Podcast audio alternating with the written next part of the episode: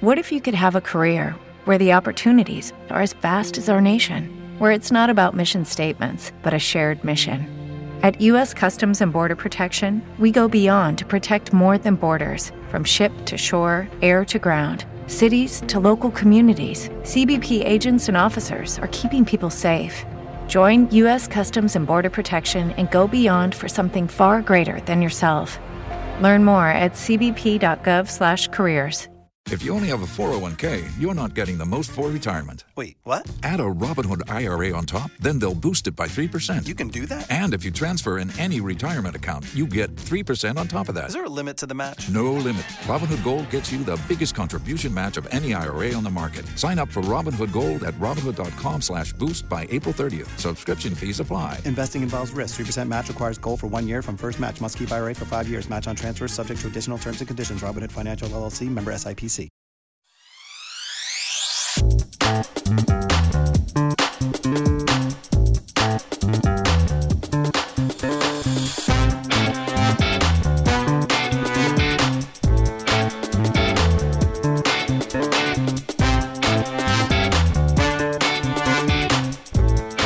everyone. Thank you for tuning in to the Postmodern Realities Podcast from the Christian Research Institute and the Christian Research Journal.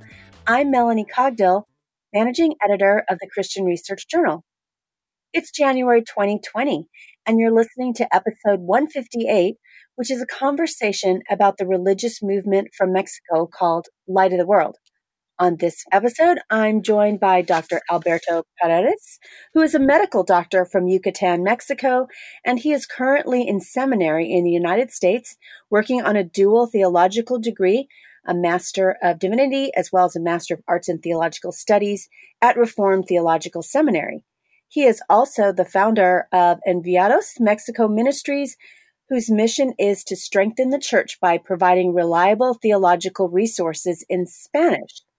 Alberto has written an online exclusive feature article in both English and Spanish for the Christian Research Journal, and it's called La Luz del Mundo, The Light of the World, or A World of Darkness, an examination of three teachings and practices of the Light of the World Church and you can read it for free online at our website, equip.org. Alberto, it's good to have you on. My pleasure. Thank you for having me. Well, at the Christian Research Institute, we have received various requests about this group from our Spanish constituency. So, probably a lot of our other constituency that is maybe not familiar with religious movements in Mexico or in South America, for example, may not have ever heard of this particular church. So if they've never heard about Light of the World before, tell us a little bit about that church and its background. Yes, sure. Um, well, the Light of the World is a religious organization founded in Guadalajara, Mexico in 1926, um, something around 90 years ago now by Eusebio Joaquin Gonzalez, who is the grandfather of the current leader, Naasón Joaquin.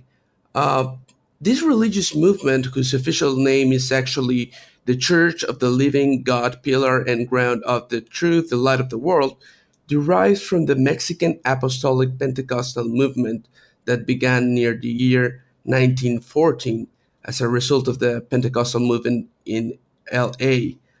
However, today, uh, the light of the world doesn't have any official uh, relation with the apostolic Pentecostal movement, either from Mexico or the United States. is a little bit more of its own religious movement, and the the banner or the flag with uh, which they teach is that they are the restoration or the resurgence of the primitive church of Jesus Christ. And by using the word primitive, they mean the early church as we might see it functioning in the book of Acts in the New Testament era. So, in short, what is the light of the world? It is a religious movement from Mexico that claims to be the resurgence of the church that Jesus Christ founded in the first century. So, how big is this movement? How big is the Light of the World Church? And why should people care that are not, you know, in the Hispanic community. Yes. Well, at the beginning, it indeed was a rather small movement.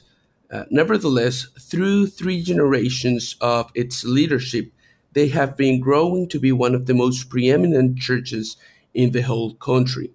Without a doubt, it is the second greatest religious organization in its central city, Guadalajara, only behind the Roman Catholic Church. And worldwide, they do have over 15,000 temples, and they are present in at least 58 different countries. Out of these 58 countries, the United States hosts the second larger number of followers, having important temples in cities such as Houston, Los Angeles, New York, and even Charlotte. So let me give you a quick example of the size of the light of the world in the United States. The light of the world has this uh, celebration of the Lord's Supper annually. They call it the Holy Supper Feast. This feast day, every follower was encouraged to travel to Guadalajara as a pilgrim place to receive the Lord's Supper and to have their sins forgiven.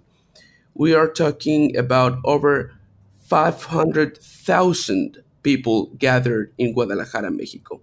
However, the light of the world in the United States, its growth is such that they are now the only country that is discouraged from coming to Mexico, since the amount of people would be impossible to handle. Uh, this is how big the light of the world is worldwide and especially in the United States.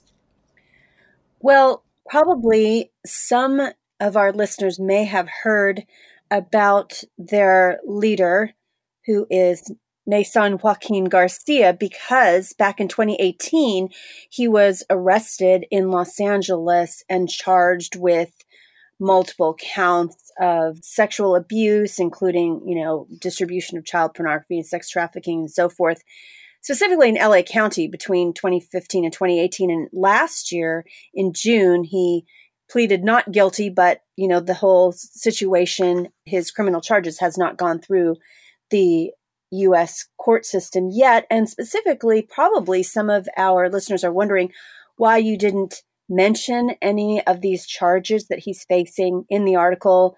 I mean, is this something important to point out? And why didn't you focus on it at all in your article? That's a great question. Of course, it is important. It is important in the sense that, yes, if he is to be found guilty, justice must be served and God may be glorified through that. Uh, nevertheless, the reality is that those charges against him, in and of themselves, are not an argument against his teachings, even if he is finally declared guilty. I mean, let's put this example I could be a terrible husband and nevertheless tell the truth when I teach. Of course, the fact that I would be a terrible husband would immediately disqualify me from leading and teaching, but logically, it does not follow that because I am a terrible husband, therefore, what I teach is not true. If we ground our arguments against their claims or premises in the fact that their leader is a wretched person, then we would be committing what is known in argumentation as an ad hominem logical fallacy. This means that we are attacking the man and not the arguments. We do not want to do that. Why? Well, imagine that we build our whole argument against the light of the world in the fact that this man is wretched and guilty. And tomorrow, new evidence appears showing that he is in fact not guilty from the charges that are set against him. What would happen? What would this mean? Would it mean that all what he has taught so far is in fact true? Of course not. The best way for avoiding this ad hominem fallacy is attacking the premises themselves, the arguments the light of the world is setting forward for themselves and not the man behind the premises. And that's what I've tried to do in this article. Well, I did think it was important that we even mention it. So we're not going to focus on his court case or anything, but just so that our listeners know, yes, we are aware that he had these charges against him, that he has been arrested, but I'm assuming that his church and its teachings continue even while he is awaiting his trial. So, given all of that, what are the most important aspects of the light of the world's theology to assess? And specifically, how are they similar or how do they differ from historic, you know, Orthodox biblical Christianity? I think something that probably, like you mentioned in your introduction, that is appealing to people maybe in Mexico or worldwide, since they have so many temples, is that they're trying to get back to the original church as it was in the Bible, the original church. And so that has a lot of appeal to people who feel that the church has been corrupted over centuries. So, how is their theology different or similar to, you know, the historic Christian faith? Yes. Um, well, there are a lot of differences with Orthodox Christianity. And when you begin to assess what the book of Acts actually said about historic Christianity in the first century, you will see that what they teach is radically opposed to that. But there is so much that we could say about this topic that it would take like several podcast episodes and more than one article to go through them one by one. Um, I think it is good to go to the roots of what the Christian faith is and ponder those things that really make us Christians. And among those things, I may say that the light of the world, for example, they don't believe in a triune God. They deny the deity of Christ, so Christ for them is not God. All this is contrary to what Orthodox Christianity believes. We believe that Christ is the second person of the Trinity, He is God, He's co-existent with the Father, co-equal with the Father, and has the same glory that the Father had from the beginning. Also, they do not believe that uh, new verbal revelation ceased after the first century passed.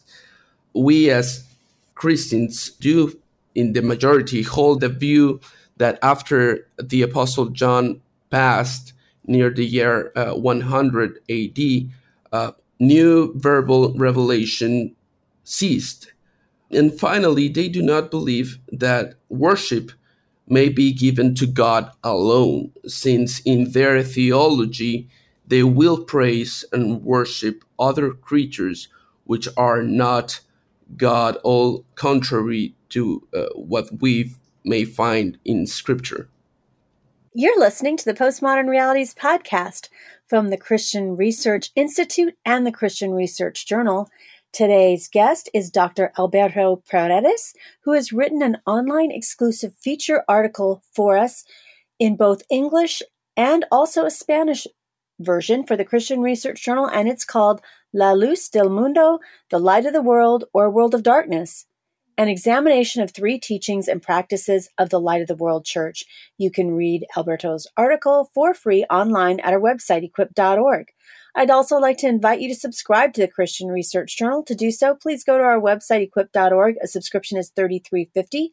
Or you can partner with us by giving some of your time. If a subscription is not in your budget this month, you can do that by going to wherever you get this podcast or, for example, Apple Podcasts looking for postmodern realities and giving us a review. If you could give us a short written review, that would be fantastic, or even a starred review for this content. And the more reviews that we have, the more that we will come up on searches and people can find our content and also be able to be equipped by these podcast episodes.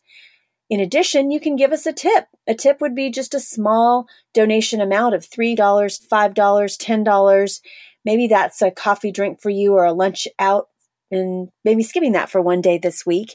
And giving that to us to partner with us to help keep this content free, you can easily do that by going to our website, equip.org, find magazine at the drop down menu, You can see Postmodern Realities podcast. Click on that. It will take you to the landing page of all the episodes that we've ever done, which is more than 150 of them.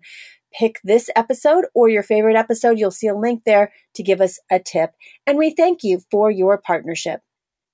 We started talking about some of the things that the light of the world believes and that we don't hold to as Christians who hold to the historic Orthodox biblical faith. So, what do they believe specifically about Jesus Christ? Because you just mentioned a few moments ago that they even worship other entities, not just God Himself. So, what do they believe about who Jesus Christ is? Yes, I mentioned that uh, they do not believe in the deity of Christ. Uh, for the light of the world, Jesus is fully a human being. He may be regarded even as the Son of God, but they will say that does not mean that he is God the Son, as we call him, uh, being the second person of the Trinity. In other words, Jesus, for the light of the world, is a created being which was chosen by God to be his Son, to execute the necessary sacrifice for God's people, and might be highly extolled for that, but without regarding him as God. Now, this is not something uh, new to theology, nor even unique to the light of the world. This view of Christ is pretty similar to that of the Jehovah's Witnesses, and we may trace its origins to the fourth century with the teaching of a man named Arius. He as well thought that Jesus was the first created being and that he came into the earth and was known as the Son of God, but was not God.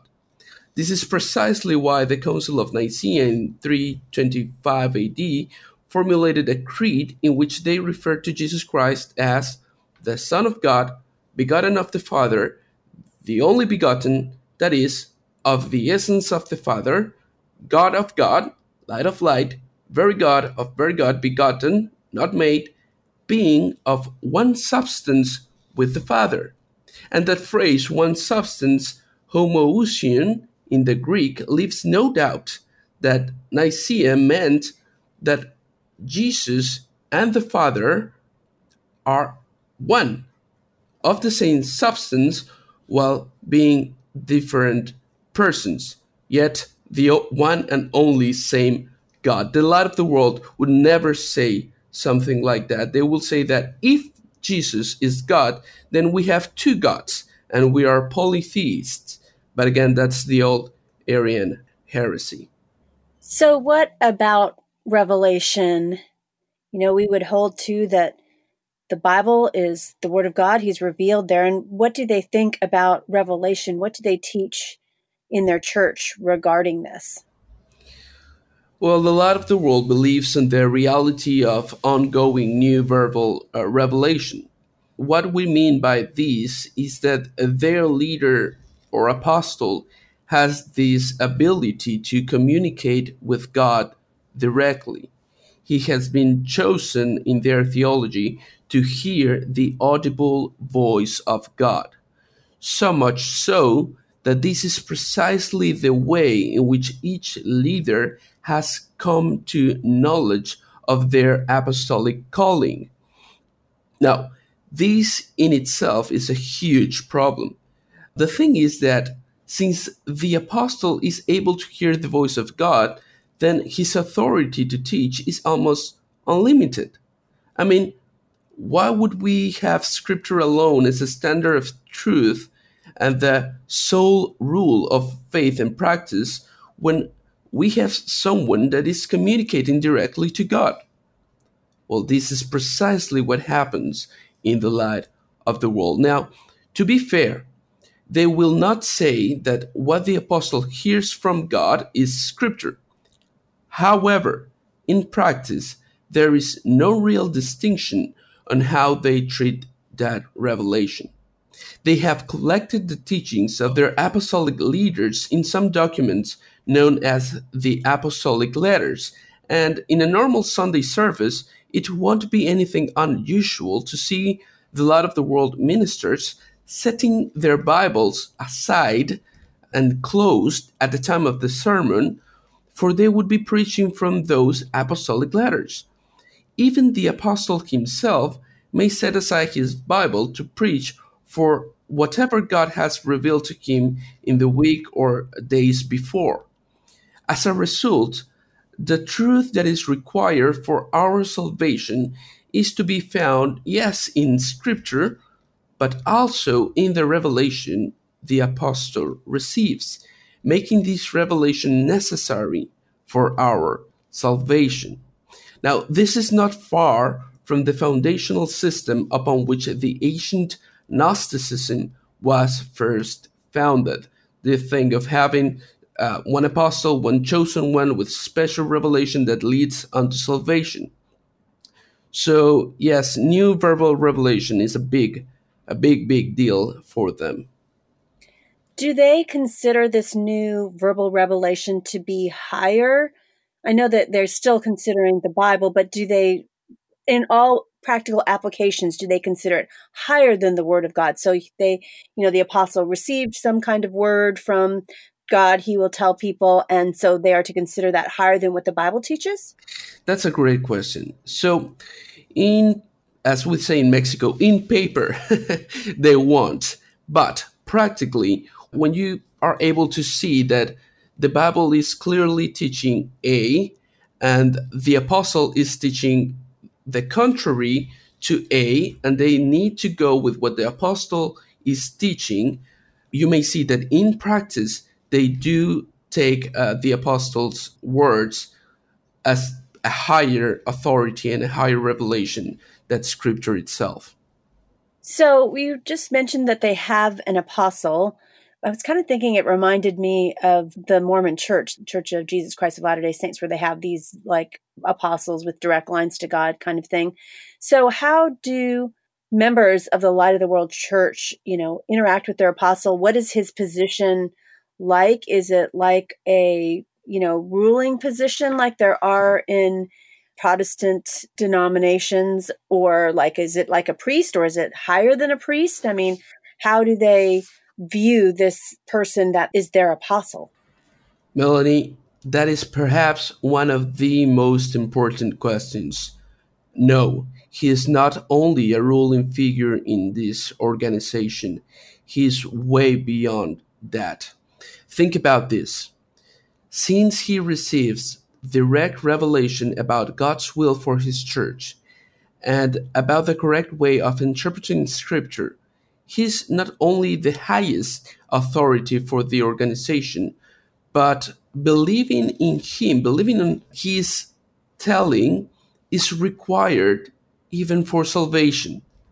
In other words, salvation comes from God through Christ, but Jesus Christ is made known from God through his apostle, who is regarded as the mediator between Christ and man by the light of the world.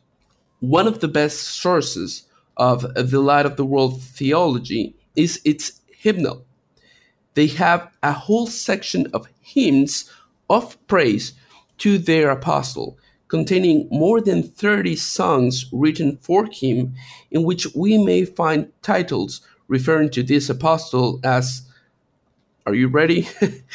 the light, the glory of Christ, the angel of the Lord, the chosen of God, divine spring or divine fountain, the greatness of God, God's mighty power, holy of the Lord, among others, and literally stating that he has the authority and power to save humankind. This is not only a ruling figure, this is sadly idolatry of the worst kind. This is what was in my mind when I said that they will praise and worship other creatures which are not God. Again, their theologians will say that this is only quote unquote due honor and not official worship. But you and I both know that these titles that I've mentioned are titles that are used exclusively for Christ in Scripture. And they recognize that they are worshiping Christ. So if they worship Christ with these titles and then they apply these same titles to their apostles, it is almost impossible to find any distinction whatsoever between worship and this honor they are speaking about.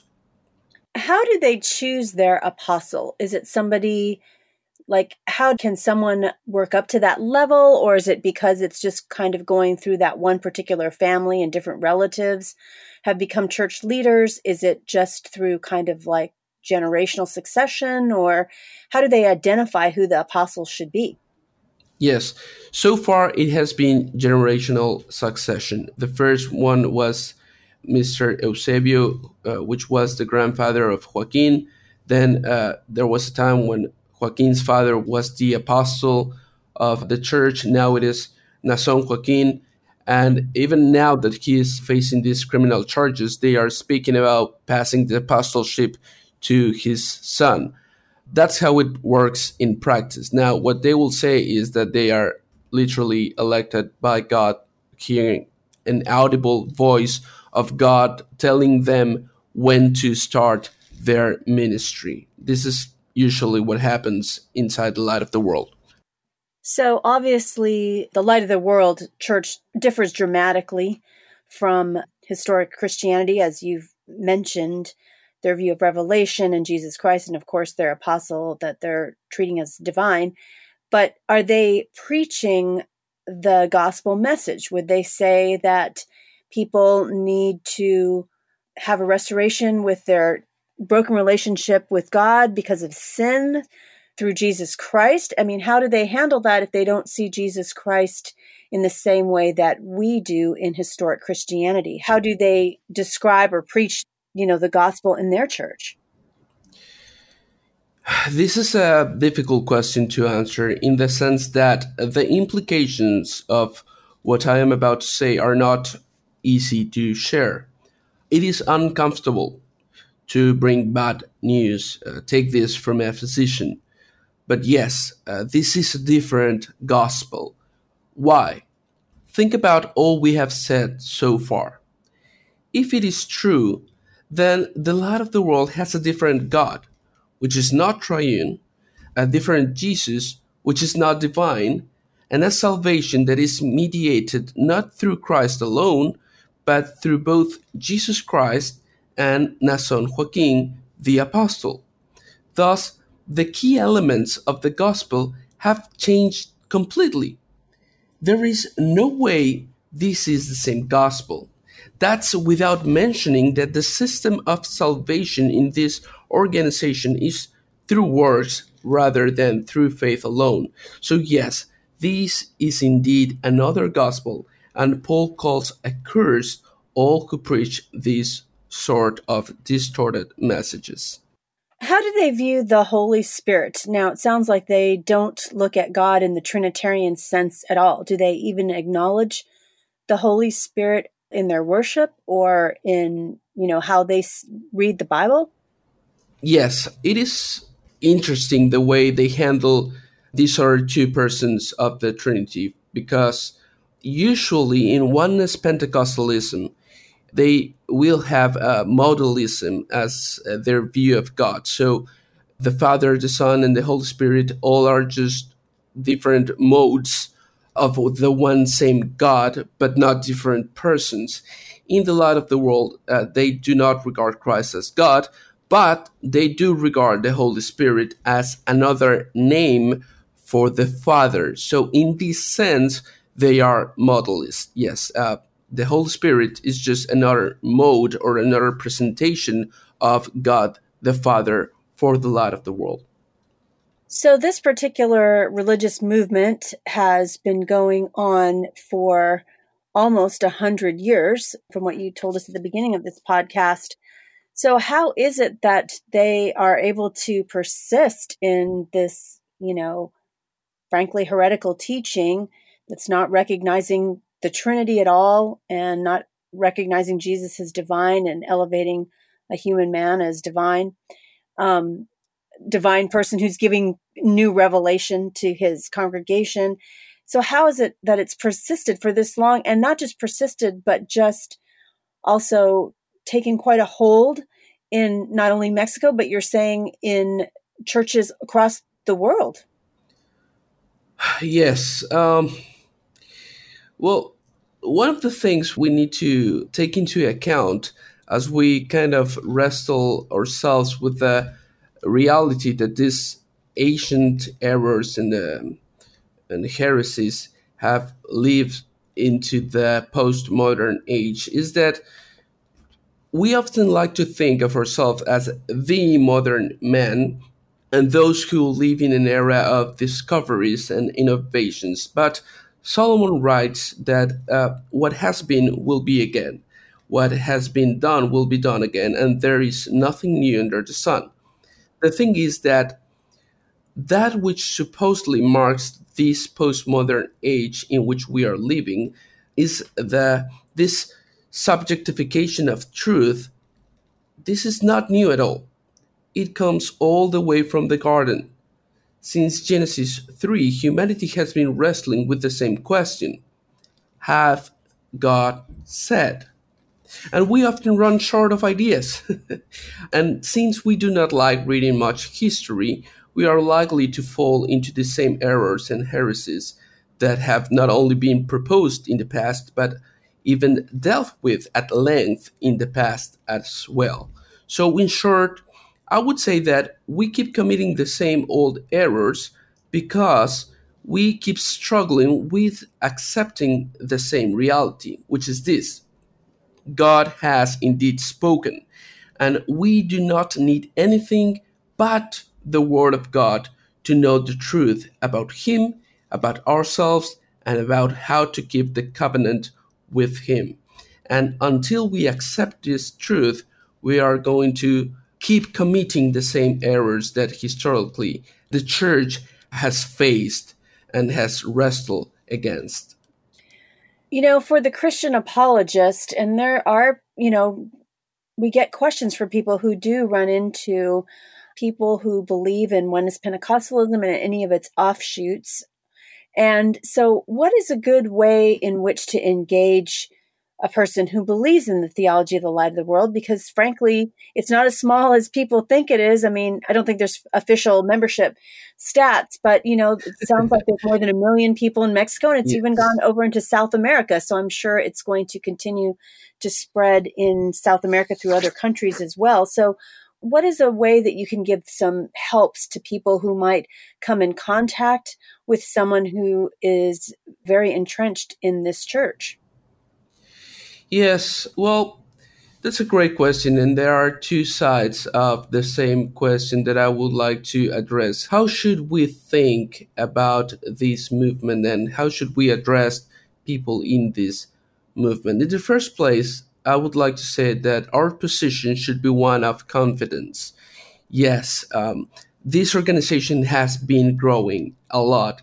Uh, they do not only send missionaries to uh, North, Central, and South America, but they have started to send missionaries to Europe as well, to India, to Germany, uh, to a lot of other places. But the true Church of Christ is the one which will prevail. We need to remember that it is man who has built the light of the world, but it is Christ who is building his church. So we may remain calm, trusting that the great shepherd of the sheep, who has promised to build his church and take good care of it, will do it. So, point number one, we should do it in all confidence. Now, in the second place, we should take heed of the words of Peter when he tells us to always be prepared to give an answer to everyone who asks us to give the reason for the hope that we have with gentleness and respect. As I said, it is an uncomfortable task to tell the truth about the light of the world, especially to one who is part of this movement. Even we may say it is bitter for him to receive these bad news that they are preaching a different gospel, that this is not real Christianity. Yet, it is in the midst of this bitterness and the bitterness of our sin, that we may discover the true sweetness of Christ. And it is in our darkest hour that the light of Christ shines brighter over us. So, no matter how difficult it is to call sin what it is, sin, and to call heresy, heresy, it is necessary so that we can then provide hope through the true message of the gospel of Christ for people that are in a great need of it.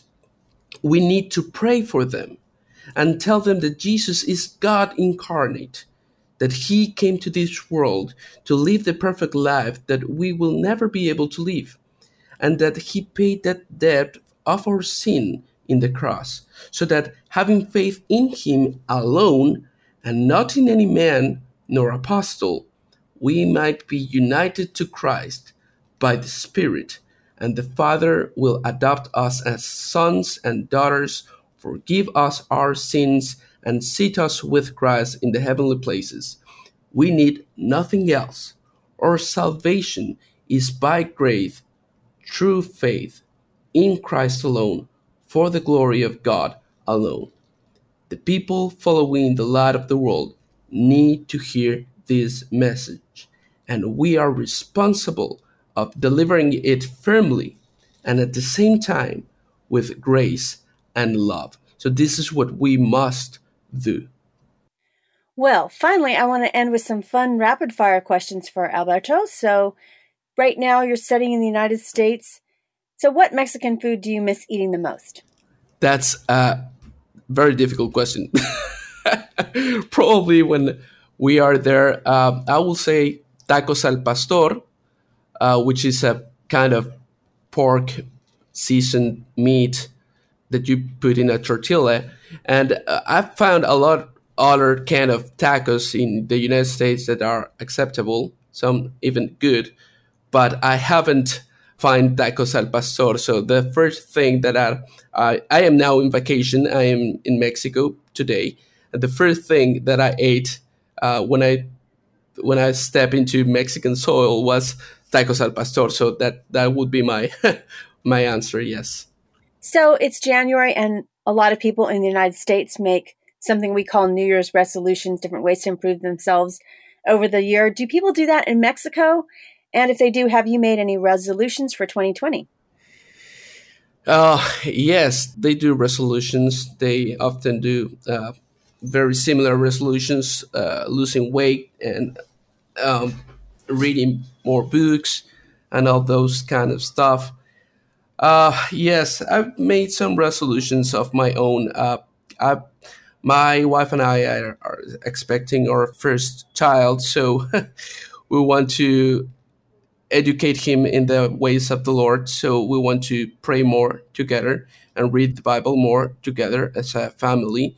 So that's one of our resolutions, and um, also the uh, losing weight thing. we kind of want to do that as well. And I mentioned at the beginning of this podcast that you run a website for theological resources in Spanish. So people might wonder in the United States, are people still fairly religious in Mexico? I know in the United States, people are, are less and less religious. They don't even identify as nominal Christians. They just identify as no religion. So would you say that even if people aren't practicing, a, you know, going to church regularly, that they still are fairly religious or they're not religious similar to the United States? Yes, that's very uh, interesting. I was speaking about that with my grandfather a couple of days ago, and that will depend on how you take uh, or what you take religious to mean. The churches have been decreasing in number, but we need to remember that here in Mexico, the number one church is the Roman Catholic Church. So we've have been seeing uh, some growth in Reformed churches and also even those people that are not into Christianity that do not believe the Bible, I think they are religious in the sense that they evangelize with their like feminist message or the LGBT movement message. We have a lot of that in Mexico, and I think, see that as religious activity. Even um, Dr. Albert Mohler has said that the most um, holy uh, practice for this kind of movements, the sacrament, he will say, uh, is uh, abortion. And they are preaching abortion and they are practicing abortion. And, uh, well, this has happened in Mexico as well. So it depends on how you take re- religiosity. So, and what is one of your favorite things about living in Mexico? Food. well, yes. thanks, Alberto, for being a guest on the Postmodern Realities podcast. Well, thank you so much for inviting me. It's been great to speak to you. You've been listening to the Postmodern Realities podcast from the Christian Research Institute and the Christian Research Journal. Today's guest is Dr. Alberto Paredes, and he has written an online exclusive feature article, both in English and also there's a Spanish version for the Christian Research Journal, and his article is called La Luz del Mundo, The Light of the World or World of Darkness, an examination of three teachings and practices of the Light of the World Church. And you can read it for free online at our website, equip.org. In addition, if you have some Spanish speaking friends or know of people in that community that are involved with the light of the world or have friends or families involved with the light of the world and you would like them to read this article in Spanish, we will be posting a short informational audio video on our YouTube channel, which you can go to YouTube and find our channel. It's under Bible Answer Man. You will see this, and it's a video that is in Spanish. It's a very short video of about three minutes talking about this article in Spanish and encouraging people to read it. So if you have any Spanish speaking friends, that's another way you can connect them to this article. And we thank you for your partnership. We'd like to hear from you, so connect with us on social media, like the Bible Answer Man Facebook page, and follow CRI, Christian Research Journal, Hank Hanegraaff, and the Bible Answer Man on Twitter. And please subscribe to the Bible Answer Man channel on YouTube. If you like this episode, please subscribe to the Postmodern Realities podcast on iTunes and please rate and review our podcast. When you rate and review our podcast, it helps others see our content.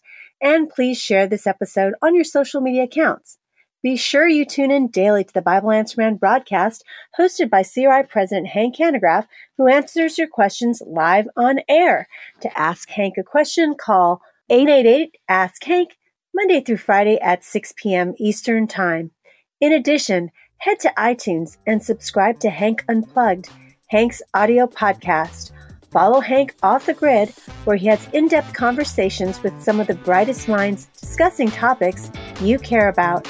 So until our next Christian Research Journal author conversation, thanks for listening to the Postmodern Realities Podcast.